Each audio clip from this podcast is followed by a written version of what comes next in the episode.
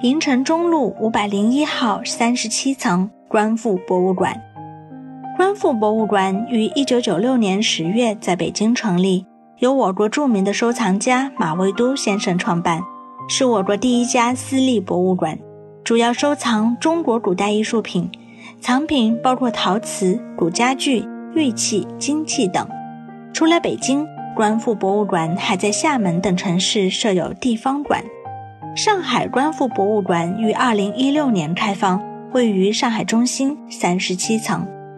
上海的官复博物馆与其他地方馆有所不同，它是专为上海这座国际化商业都市精心打造的。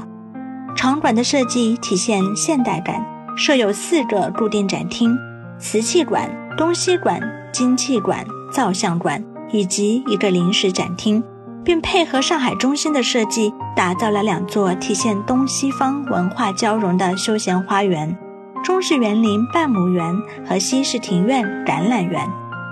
半亩园采用宋代风格，亭台楼阁、假山流水，统一于书画般的意境中。橄榄园则以八根石柱、图腾及文字符号为象征，展示了人类历史中八大失落文明，以警示人们珍视不断流失的现存文化遗产。观复博物馆的入驻。为以金融为中心的陆家嘴带来了非同凡响的文化体验，使上海中心成为了陆家嘴的新文化地标。